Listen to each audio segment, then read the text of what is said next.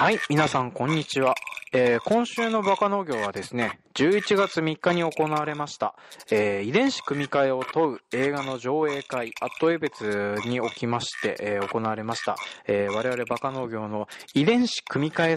を、のお話という、えー公開収録の、えー再編集版となっております。で、こちらはですね、この映画の上映を2本行ったんです。あの、まあ、行って、その後で、えーまあ、それの感想トークを交えつつお話をするっていう風な内容にはなってたんですけれども、まあですね、あの、まあ、重い、えーと、テーマを選んで大変なことを引き受けてしまったなと思いながら、えー収録に臨んでおりました。で、えーまあ、今回の、えーお話しする映画の内容というのはですね、まあ、基本的にあの、まあ、遺伝子組み換え作物どうやばいのか、それと、えーモンサントをはじめとする遺伝子組み換え作物を販売している会社が取っている販売戦略がどうやばいのかについての、えまあ、基本的にその大元のテーマとなるのはその2本になるかなと思います。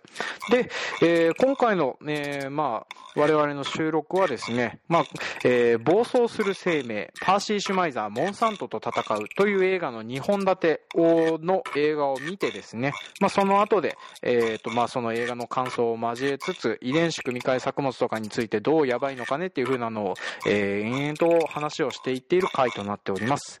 で、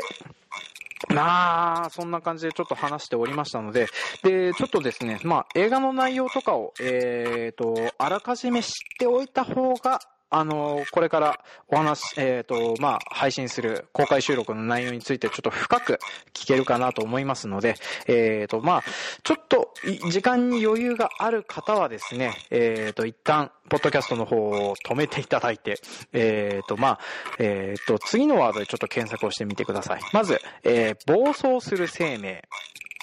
はい。で、あと、もう一ワード。えバイオパイラシー。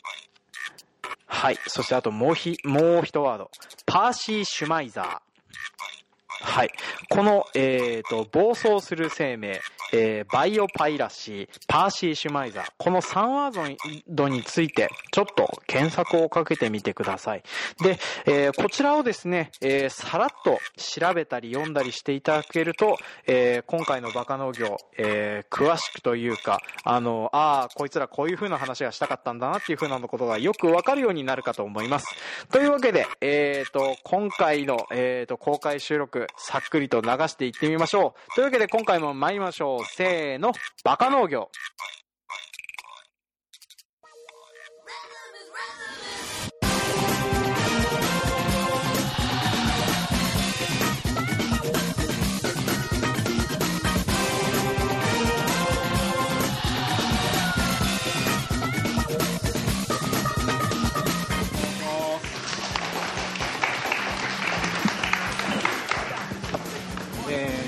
まず始める前にちょっとあの座らせていただきますけれどもまず始める前にあのお前ら誰だっていうふうなことを説明をさせていただきたいんですけれども、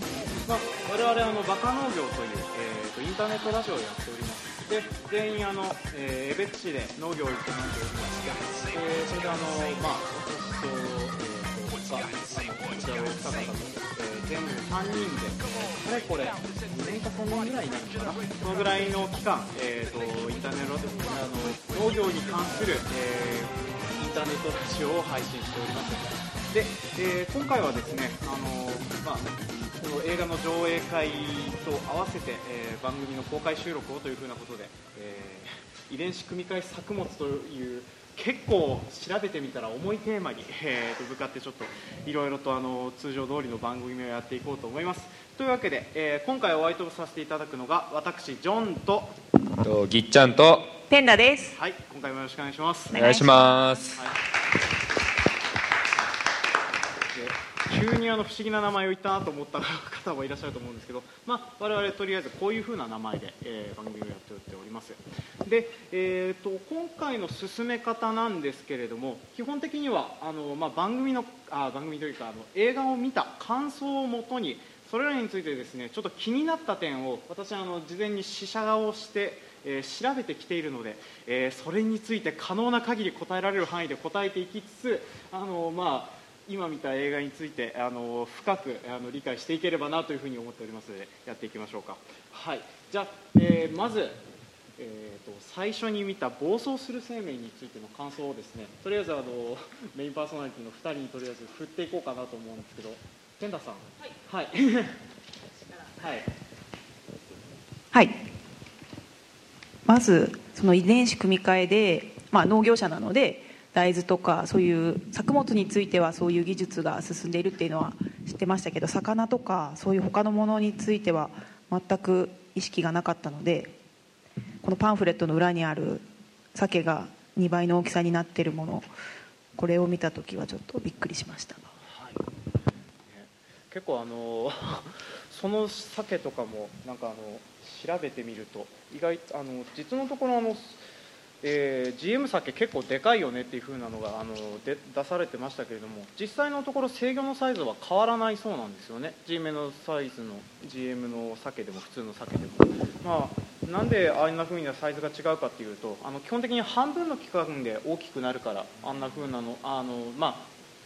本来は大人のサイズにならない期間のうちにあんな風なサイズになっちゃってるから、まあ、子供のサイズと大人のサイズみたいなものを比べたから結果的にあんなでかくなったみたいなことはちょっと調べたら言われてたりはしましたね。でその1本目の映画は2004年の制作なのではいはいはい。10年後には世の中に出てるだろうってことはもう出てるんでしょうね。ですかね。うん。まあ、あの調べてみると意外ととなんかあのーちょっとこれソースが追えなかったんですけどもロシアかどっかであの GM 酒のオスが見つかったとかそんな話をも聞いたりはするので、まあ、実際にあの環境としてコントロールできないんじゃないかっていうふうに言われてた危険性みたいなものももしかしたらちょっと出てるのかもしれないですね。はい、でそんな感じでちょっと,、えー、と感想を受けつついつも通りの感じであのちょっと我々3人もあの公開収録初めてなので緊張してる感じなんですよね。はい。なんでちょっとあのこんな感じであの膨らませつつやっていこうかと思います。で、えー、と次ぎっちゃん、はい。1本目についての感想どんな感じでしたか？えー、とペンダさんと一緒でやっぱりはいはい。GM 酒とかああいうのに普及してるのはびっくりしたのと、うんうん。まあ、あとでもそれより麺か。麺か。あれはちょっとねないな。ないよね。ないなというか、まあ、の農業してるんであれなんですけどまず作る段階でなぜ疑問を抱かなかったんだろうっていう疑問が出てきたんですよね。自分たちが何か野菜を作る時って結構調べたりうんうんうん。こうこういうふうに育ったりこういうふうになったりっていうのを結構調べてやったりとかあと少しの面積でやったりするのでなんでいっぺんに全部やっちゃったんだろうっていう疑問が普通に湧いてきたりとかしてうん。まあ環境が全然違うんだなっていうのが。ああそうですよね。うん。自分たちがいかにこうやりたいことをやれる環境で生きてきてそれによって対価を得れる状況であるかっていうのも映画を通して自分の中では再認識したかな、うん。あのインドの綿花とかうん。なんかあのそう調べらんなかったのかなっていうふうな不安感は、まあ、不安感というかあのちょっと あのインドの人方はネット持ってなかったのかなっていうふうな気にはなっちゃうけどでもあの暮らしぶりを見ると無理だよねっていうふうな感じはどうしてもしちゃいますよね。あとやるなら全部やるっていう契約じゃないといけないとかだったかもしれないし。そう。その辺もなんかあの映画の中で別にあの別なところではあるけれども契約書って基本的にあんまり読まないよねっていう風な気はするよねああれは2本目ね言ってたけど。2本目でも言ってたけれども例えばあのこんなような感じであの、えー、と契約書の書類としてなんかどさっと2ページから3ページぐらいあったあるようなやつが出てきたとしてあの基本的にあの営業の人とかって多分あのここに名前書けばいいですからみたいな話をきっとするだろうなと思って、うんうん。実際にあの、まあ、そこのそこでどういう売買の契約やら何やらがやられてたのかはちょっとわからない部分ではあるんだけれども実のところそうやって詳しく見てた人はいないんじゃないかなっていうふうな気分にもなっちゃうよね。保険の契約とかはサインする機会があるけど農業をしててなんか契約するってサインすることある？なんかあんまりないですよね。いやそれは俺らが多分まだまだあーまあまあまあメインでやってないからが大きいと思うんだけどうん契約書ってさっき言ったようにすごい大事でこれ全然関係ないんですけど遺伝子組み換えと。ただこれを通して2本通してもやっぱりさ最初に言ったけどあの特許とかああいう社会の中にあるルールに沿わないことはできないよっていうのがすごくこう言われてた気がして。ですげえ嫌な言い方だけどこれを通して感じたのはお金がすごいんだなっていう単純に。この2本目のパーシーさんはお金が自分である財産があるがゆえに裁判を続けられたっていう現状がある。それによって破産した人もいるって破産してしまえばもう何もできないっていう状況があったりとかうん自分がやってきたことがこのビジネスだじゃないといけないとか結構遺伝子とは関係ないんだけど俺らが農業者で家族経営でこのままやっていけるのかなっていう、まあ、全く別問題だけどそういうのも感じながらうんうん。結構見てたなっていう。ああ。そうですね。遺伝子組み換えは うん。理解しようとしても僕はちょっとわからない部分が多かったりとか、うんうんで実際に10年後ね今2004年の食べて10年後じゃあ人間どうなってるかって遺伝子組み換えのものを食べたから体が悪くなってるかもうわからないからおこれは完全に僕毎回ラジオでは変な方向に飛んでいく人なので変な方向に今回も飛ぶんですけど、この映画を通して感じたのは遺伝子組み換え危ないよとかじゃなくて自分たちが生きてる上で結構重要なことも言われてたからそれの方を大事にしたいなって感じてた人だよねそのなんだろうあの大事なことみたいなのに引っかかった部分とかって何かありました？いやもう農家は家族経営で契約書を呼ばないとかビジネスマンじゃないっていうのはもう常々言われてるから。まあ だって契約書を読んでサインしなければうん。何の問題もなかったことだったりとか本当にそれが経営としてやっていけるのかっていうのをちゃんと考えればこんな事件にはならなかったかもしれない。まあそうじゃない自由がねあるから風で飛んできて、あの特許に関してはちょっとおかしすぎるなっていうのが多すぎるからあれだったけど、でも往々にして自分たちが防げることもあるんだ。まずは騙されてたんじゃない？みんなが。みんな国も騙されてたんだから。うんあまあね。それはあるんだけど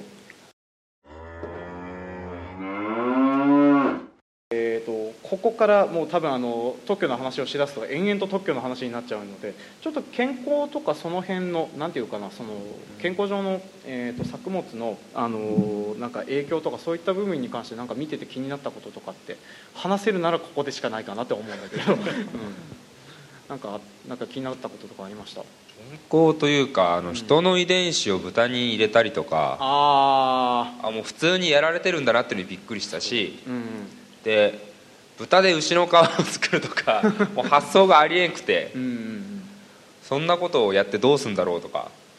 え？普通に見てたんだけど、いやあの昔あの MMR わかりますか、えーとまあ、マガジンでやってたそういうなんていうのあのアメリカの陰謀がどうのとかっていうふうなことを言う懐かしい漫画があったりしたんですけどそれであの犯人半トンっていう面白い単語が出てきてた時期があったんですね。でそれは何かっていうと豚に人の遺伝子を入れて豚の臓豚の体の中で人間の臓器を作ってでそれを人間に遺伝あのまあ例えばあの臓器の移植とかであの適合するかどうか分かんないような臓器を豚の中であのその人の遺伝子を作って作ったらあの、まあ、安全な臓器移植ができるよねってことでそういうふうな実験がされてるっていう。で、まあ、その豚の臓器を移植された人のことを犯人半トンっていう いう四字熟語で表してたのがなんか面白くて僕記憶には残ってたんですけれども。まあそういうふうな感じでそのもともとちゃんとあのなんか人を助けるとかそういうふうな目的があるのかもしれないんですけれどそれをやってることがひどくグロテスクでそこの部分飛び越えちゃいけないんじゃないかなっていうふうななんかあの倫理観みたいなものが刺激される部分はどうしても見ててあったりはしてたんですよね。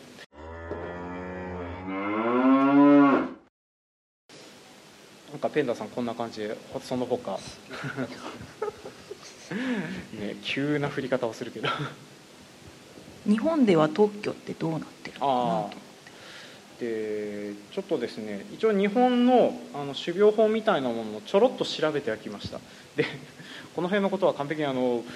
本来僕がやれる範囲から外れてるなって思いながらちょっと調べてはきたんですけれども、えー、と日本ではですね、えー種苗法というふうなものがありましてであの、まあ、野菜とかの品種の特許みたいなものに関しては、えー育成車検というふうな名前がついておりますと。で、まあ、雰囲気的にはこのなんていうの特特許とか、まあ、その辺と似たような権利だったりはするんですけれど一応あのこの育成者権が及ばないものとして第21条の 2, か2項というのでこんなことを書いてあったりします、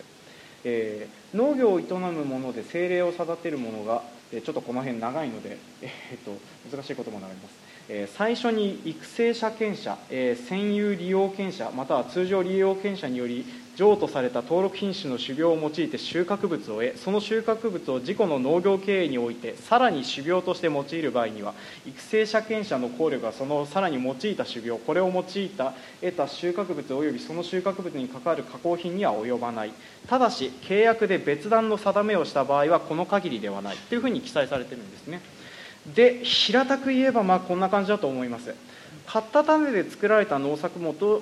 はもちろんのこと買った種から、えー、と買った農作物から自家採取された種からできた農作物や加工品にはパテントを主張できないっていうふうなことにはなると思うんです。ただ買った時点での特段の契約をしていなければっていうふうなのがやっぱりその後についてくるんですね。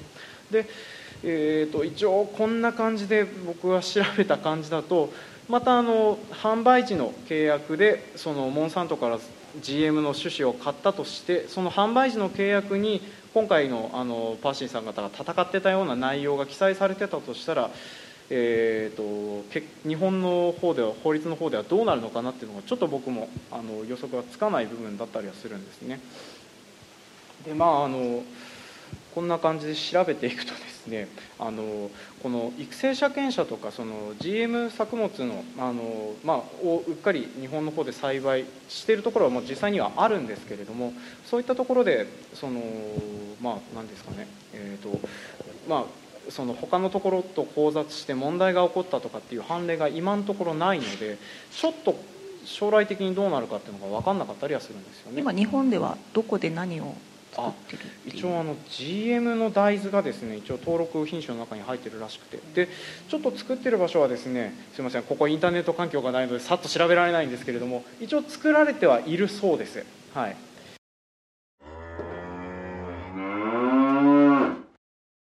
これでさっきの映画とちょっとあのまた映画の話が前後するんですけれどもあのインドのあの後半、えー、と前の暴走する生命の方で、えー、とあのインドのなんとか柴さん。っていう方。なんかあのちょっと太ましい太ましい。太ましいっていうのも変だけども、はい、あの物理学者の方いらっしいらっしゃいましたね。でこの人があの後半の方であの植物保管庫みたいなのを作ってたりはしたと思うんですけれど、まあ、これどういった役割があるかってなんとなく分かります？一応これ特許侵害と戦うために作られたものなんですよね。でまあなんかあのインドの方でちょっと映画の方では話されなかったことなんですけれどもあの一応英語の方ではバイオパイラシーっていう単語が何回か出てきてはいるんですけれどもあのバイオパイラシー問題っていうふうなのがあったりしますと。でこれあの生物学的海賊行為っていうふうに言われてるものでしてで具体的に何をやったかっていうふうに言われると途中でなんかあのこの野菜の特許を取ったとかあの野菜を特許を取られたとかっていうふうな話してたの覚えてません？うーんと映画の中ではあのなんだっけなあのバスマティ米とかえー、そうそうそうそうそう特許取られたっていう。であの辺なんかちょっと変だなっていうふうな感じしなかった。あのもともとあった品種の特許って取れんだっていう。ああはいはいはいはい。で具体的にそれ何をやってたかっていうとそこでもともと伝統的に育てられてきた野菜をあの、まあ、旅行者を装った研究者がそこに入っていってその野菜を持ち帰ってその野菜の中であの、まあ、遺伝子を解析してであの有用そうな遺伝子に対して特許を取ってしまうっていう。でその特許が、まあ、遺伝遺伝的に遺伝的にっていうか伝統的にそこで使われてるものだからあの含まれてるから当然その辺のパテント払ってよねっていう風な話はあんな風にはなってたんですよね。であの植物保管庫の役割っていう風なのは何かっていうと固有種がインドの固有種であることの証明をあそこでするためにやってるっていう、うん、でまあ、この子でそれでそのこの固有種はインドに古来から伝わってきたものであってインドの国民に対してのみ開かれていったものなのでいかなる特許侵害も申請も認めないっていうふうなことをあそこでやってで結果としてその何て言うかな、まあ、ざっくり言うとパブリックドレドメインみたいな感じにはしてたりはするんですよね。あ気になったことは科学者のはい。はい。はいほぼ100%が企業側産業側についてるっていうのでうんちゃんと中立な立場で検証する人がいない？でも大学とかにいる科学者もいますよ。けど。企業側ってこと、うん。まあお金がどこから来てるか研究費が。あるかもしれないですね。でちょっとそうですよね。どうどうなるんでしょうねああいうのってね。その辺を調べてないっていうね、まあ、でもあのえっ、とあの研究もちょっと不思議なもんだよなっていうふうなの見てて思いませんでした。あの食べたものの遺伝子遺伝子が自分の体の中に入ってくることってあるのかなっていうふうな。まあなんかあの僕はこれツイッターで見た限りでしかないんですけれど例えばあの豚肉結構食べてるけど体が豚に近づ、まあ、食べ過ぎれば豚に近づくことはあるんですけどね、うん。まあ、でもあの、まあ、鶏肉食べ続けたからって鳥になるわけではないっていう。でさらっと調べた感じだと、まあ、あの遺伝子みたいなでっかい構成の分子はあの体の中に入ることはそもそもあんまりないんじゃないのっていうふうなことは言われてたりするんですけれどもちょっとなんかソースが追えないようなやつとかではあのなんだろう、えー、と植物由来の遺伝子みたいなものが人体から見つかる例みたいなのがあったりするっていうふうなのがちょっとこれねソースが追えないからこういう不確証の話をしちゃいけないよねっていう。遺伝遺伝子自体が体に入ることはないかもしれないけど、うん遺伝子組み換えでそこの特定のものも変化してるし他のものも変化してたりいろんなことが起きてるものを体に入れること自体がどうなのっていう話だと思うんだよね、うんまあそのその中で遺伝子同士がこう中に入るんじゃないかっていう疑問だとかうんいっぱい出てくると思うんだけどうん。だと思うんだよな単純に。そうですね。まああのなんか長期的に食べてどんな影響があるのかみたいな話も結局分かんないところであったりするので、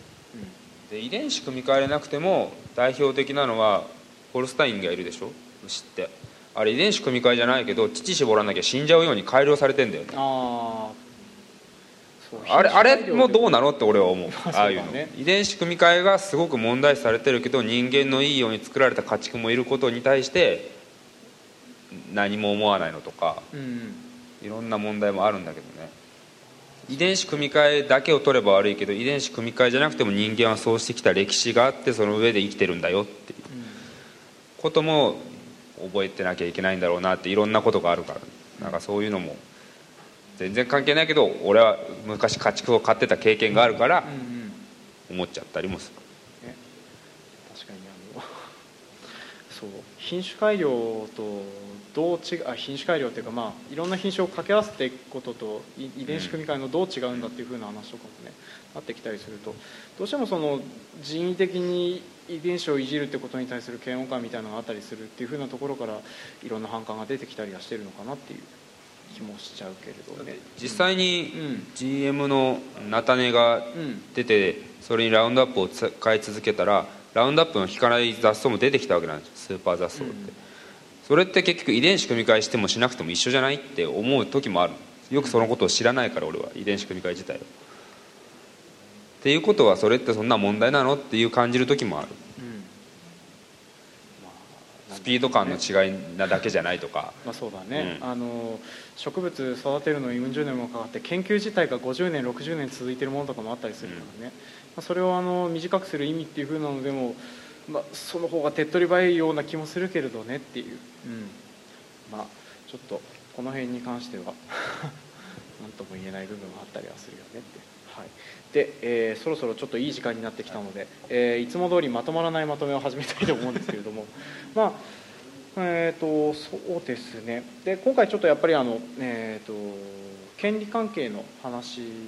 がちょっと中心の話題にはなってきたんですけれどもなんかやっぱりあの最後、えー、と2本目のあのパーシー・ジャクソン、えーモンサントと戦うの方で、えー、と後半話されてたようにそれぞれ訴訟を起こしたり細かく頻発させていくのが一番いい手段じゃないのっていう先例を作ったというふうな話をしてるんだけどもその訴訟を起こすのって結構大変だよねっていうふうな気がするんですよね。で一応最初の方の暴走する生命の方で唯一それに対抗する一番いい手段じゃないのかなって思ってた集団訴訟に関してはあの1本目の方に映画の方に出てたあの集団訴訟をこれから準備してるんだっていう帽子をかぶったおじさん出てたじゃないですか、で2本目のパーシー・シュナイダーの方にもあのおじさん出てくるんですけどカナダのなんか裁裁判所に集団訴訟を却下されて個別で裁判をしてねっていうふうに言われてたりするんですよね。でちょっとあの、まあ、そんな感じで、えーと、その個別に裁判を起こすことになるとそれはそれであのそれぞれに負担やら何やらがかかってしまうことになるので意外とその手段が見えてきたとしても実際にそういうふうな行動を起こさざるを得ないようになったら大変だよねってところで、はい、大変だよね。まあ、今回ちょっと締めざるを得ないかなと思いますね。はい、で、えーと、一応まあえーとそうですね。で、まあ、これからあとなんかあの見てていや一番嫌だなと思ったのは地域コミュニティが解体されていくよねっていうふうな部分結構あったりはしましたね。でこの辺 GM が1本入ってそこを一方的に目の敵にしてやり合うようなことになったりするっていうのも一番嫌だしでかといってその、まあ、それを放置してて周りが被害を被るのも嫌だしっていうふうな状況がこれから起こるのかもしれないなって思うとできれば水際でせき止めるような、えーと、行動やら何やらを皆さんに意識がけていただくのが一番僕らとしてはいいのかなっていうふうなことでちょっと今回締めさせていただこうと思います。はい、で、えーと、とりあえず、まあ、我々あのこんな感じで、えーと、大体なんかもう普段もうちょっと分かりやすい話題を 扱ったりはしてるんですけれども。いつもはもっと伸び伸び元気よく話してますが 今日はかなり緊張してしまっているのでこんな感じです。はい。まあ ね、あの付き合わされた俺らは何なんだって話になりますよね。すいませんね。はいで、えーとまあ、そんな感じでちょっとインターネットでですね、えー、バカ農業と検索していただければ、まあ、あの我々こんなような感じで喋っております。で、えーとまあ、そんな感じでちょっと興味がありましたらぜひちょっとぜひ聞いてみてください、はい、というわけで、えーと、今回は、えー、遺伝子組み換え作物の話をするというふうなことで、えー、締めさせていただきます。すみません。ご清聴ありがとうございました。ありがとうございました。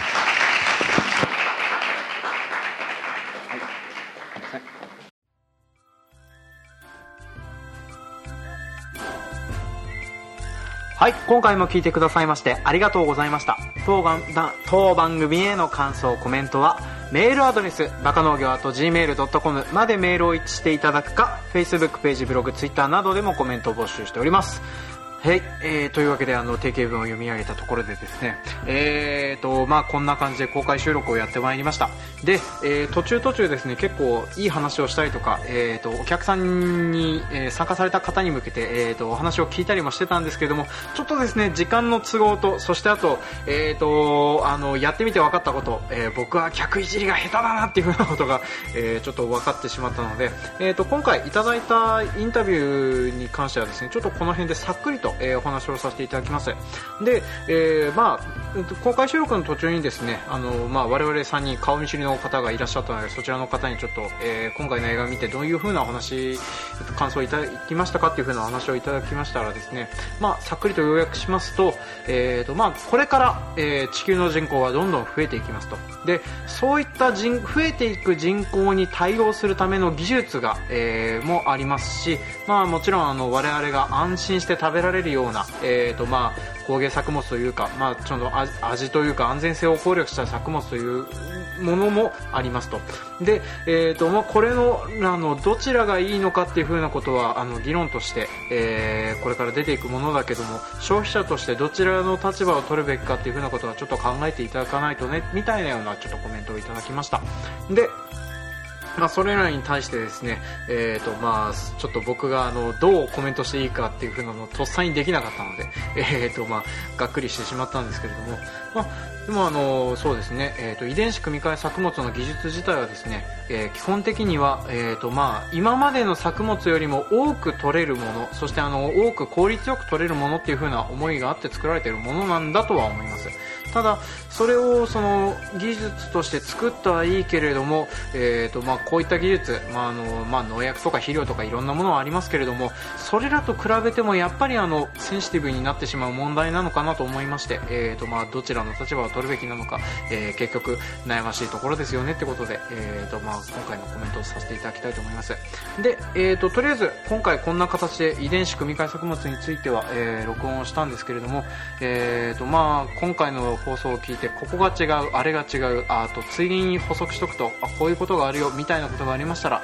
えー、とメールアドレスバカノギョ .gmail.com まで、えー、とメールを送っていただけると嬉しいです。というわけで、えー、と今回は、えーとまあ遺伝子組み換え作物のなんか難しいお話になりましたが、えー次回からまた通常通りの配信に戻りますので、えーこれからもバカ農業の方よろしくお願いいたします。あとそれと,、えー、と今回ちょっとあの公開収録難しいながらもやってみまして、えー結構反省点等はいろいろあったんですけれどもまだ機会があるならちょっとやってみたいかなと思います。な,、まあ、なので聞いていて、えーとまあ、あの交通費ぐらいだったら出してもいいよっていう風な方がいらっしゃいましたらちょっとこういうイベントやるんだったらどうだろうっていう風な声かけをしてくれても嬉しいです。はい。というわけで、えー今回も長々と聞いてくださいましてありがとうございました。次回もお楽しみに。はい。